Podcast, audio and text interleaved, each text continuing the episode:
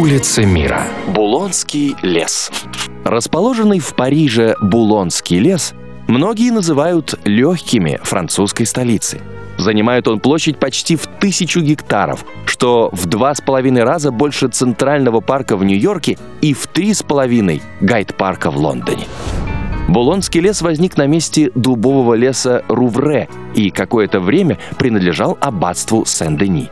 В начале 13 века он был выкуплен у монахов королем Филиппом II и стал использоваться правителем в качестве охотничьих угодий. Свое сегодняшнее имя Булонский лес получил в 1308 году. Король Франции Филипп Красивый вернулся тогда из паломничества в Булон-сюр-Мер и приказал построить в лесу церковь Булонской Богоматери. Так имя перешло и к лесу, в котором стояла эта церковь. Во время Столетней войны Булонский лес был пристанищем воров и долгое время имел очень нехорошую репутацию.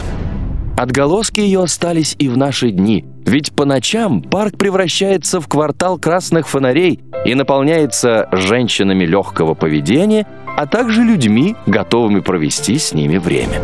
Днем же Булонский лес предлагает своим гостям вполне мирные и семейные развлечения. Катание на велосипедах или на лодках, беговые дорожки и подром, площадки для пикников, детский парк с аттракционами и даже небольшой зоопарк. Кроме того, каждое лето в июле в Булонском лесу проводится трехдневный музыкальный фестиваль, посещают который в основном отдыхающие на каникулах студенты. Улица мира на радио Монте-Карло.